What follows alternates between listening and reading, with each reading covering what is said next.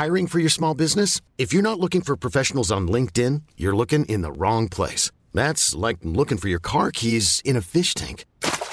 LinkedIn helps you hire professionals you can't find anywhere else, even those who aren't actively searching for a new job but might be open to the perfect role. In a given month, over 70% of LinkedIn users don't even visit other leading job sites. So start looking in the right place. With LinkedIn, you can hire professionals like a professional. Post your free job on linkedin.com slash achieve today.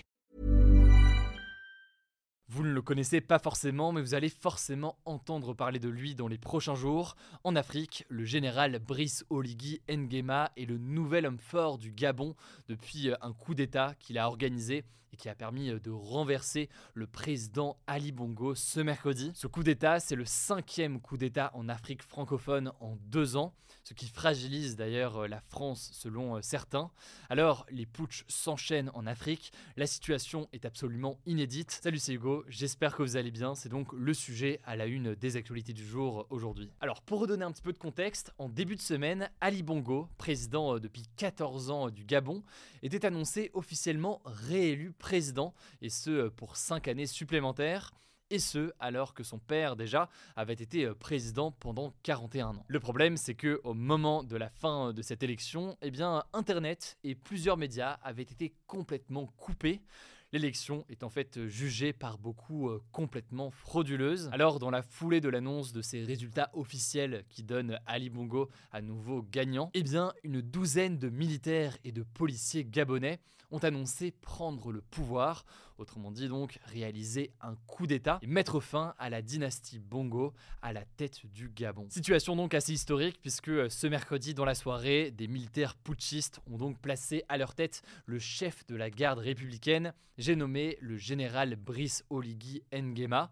Il a officiellement été nommé président de la transition. que ce général, il était pourtant considéré comme proche du président, mais il a donc participé à ce coup d'État. Alors ce coup d'État fait beaucoup réagir et il y a beaucoup de choses à analyser, notamment sur la question de l'impact avec la France. Déjà, à l'échelle internationale, il y a eu plusieurs réactions. On peut citer par exemple l'Union africaine, qui est une organisation intergouvernementale donc, euh, qui réunit plusieurs États africains. L'Union africaine a dit condamner fermement la tentative de coup d'État. C'est un coup d'État qui a aussi été euh, condamné par euh, l'ONU, mais aussi condamné par la Chine. Il faut savoir que la Chine est le principal partenaire commercial du Gabon. Ça a été euh, l'un des premiers en fait à réagir à ce putsch. Il a appelé donc les parties concernées à garantir la sécurité du président euh, Ali Bongo. De son côté, et c'est là que c'est intéressant aussi à noter, la France, qui est donc une ancienne puissance coloniale au Gabon, a condamné ce coup d'État. La France a aussi indiqué suivre avec la plus grande attention la situation. A noter au passage que ce coup d'État, il intervient seulement deux jours après que le président français Emmanuel Macron a affirmé que le Sahel, donc une région d'Afrique située au sud du désert du Sahara, faisait face ces derniers mois, je cite, à une épidémie de putsch. Alors ici, Emmanuel Macron ne faisait pas référence au Gabon, puisque le Gabon n'est pas situé au Sahel, mais c'est donc un nouveau pays en Afrique concerné par un coup d'État. Pour résumer, euh, ces trois dernières années, les coups d'État se sont multipliés en Afrique. On peut citer par exemple le Mali qui a fait face à un putsch en 2020 et en 2021. On peut citer aussi euh, le Soudan et la Guinée qui en ont euh, chacun eu un fin 2021. Le Burkina Faso, de son côté, a connu deux putschs en 2022. Et plus récemment, c'est le Niger, on en a beaucoup parlé euh, sur la chaîne, qui a fait face à un coup d'État. Et là d'ailleurs, c'est intéressant de noter que tous les pays que je viens de citer, sauf le Soudan, ce sont d'anciennes colonies françaises. Alors pour Vincent Crouzet, interrogé par le magazine L'Express dans un article que je vous mets en description, qui est spécialiste de l'Afrique et ancien collaborateur de la DGSE, qui est le service de renseignement euh, en France, les militaires gabonais ont pris exemple sur ce qui s'est passé au cours de ces dernières années dans d'autres pays et d'autres pays d'ailleurs pourraient suivre là aussi dans euh, les prochains mois. Maintenant, évidemment, il faut noter qu'il y a des éléments de nuance, notamment sur la question du rapport avec la France. Au Niger, il y a eu des manifestations contre le gouvernement français et contre les liens du gouvernement français avec le régime qui était en place au Niger.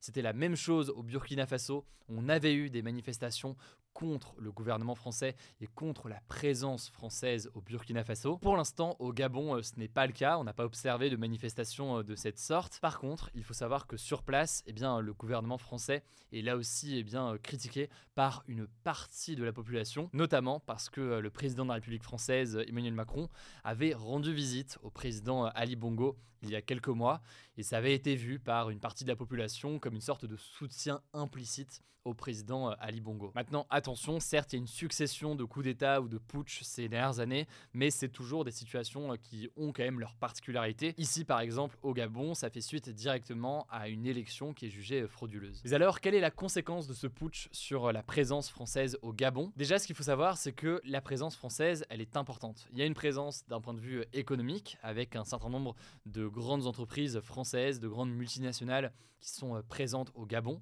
environ 80 euh, filiales d'entreprises françaises comme euh, Total Energy ou encore des groupes miniers. Par ailleurs, il y a une activité militaire française au Gabon aujourd'hui.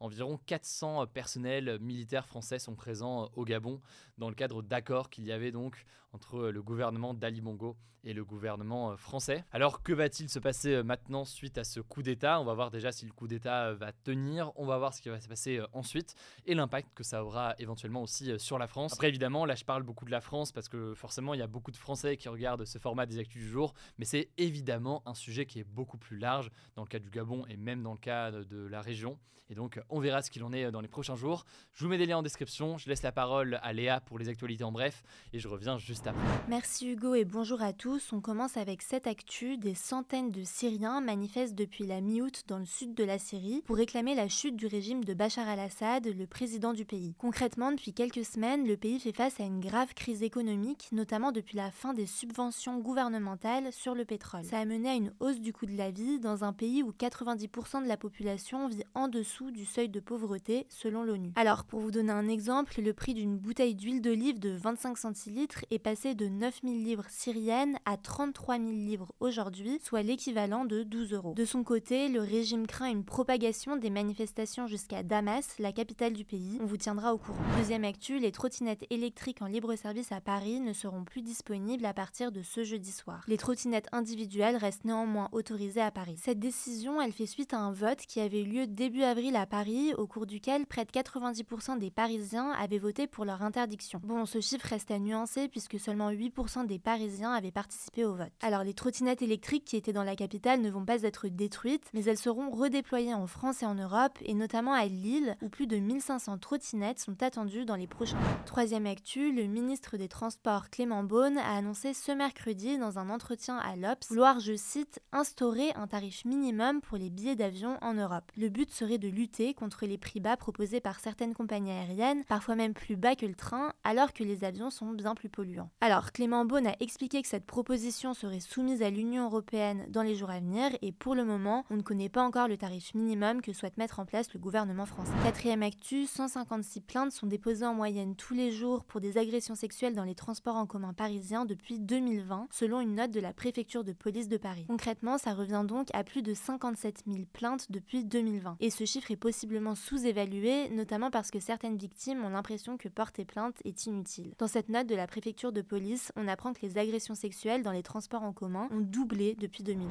Cinquième actu, le Chili, un pays d'Amérique du Sud, a lancé un vaste plan afin de retrouver les disparus de la dictature militaire de Pinochet qui a eu lieu entre 1973 et 1990. Au cours de cette dictature, ce sont plus de 3000 personnes qui ont été tuées. Alors concrètement, ce plan qui est financé par l'État vise à connaître le sort de 1100 personnes qui sont toujours portées disparues. En fait, pendant des décennies, les recherches étaient réalisées uniquement par les familles des victimes et avec des moyens très limités. Ce sont seulement 307 corps qui ont été retrouvés jusqu'à aujourd'hui. Et on finit avec cette actu, le record d'affluence mondiale pour un événement sportif féminin a été battu ce mercredi lors d'un match de volley universitaire américain. Ce match s'est déroulé à l'université de Nebraska aux États-Unis et ce sont plus de 92 000 personnes qui étaient présentes pour assister à cette rencontre. Le précédent record datait du 22 avril 2022 lors de la demi-finale allée de la Ligue des champions de football féminine entre le FC Barcelone et Wolfsburg Qui avait attiré 91 648 personnes. Voilà, c'est la fin de ce résumé de l'actualité du jour. Évidemment, pensez à vous abonner pour ne pas rater le suivant, quelle que soit d'ailleurs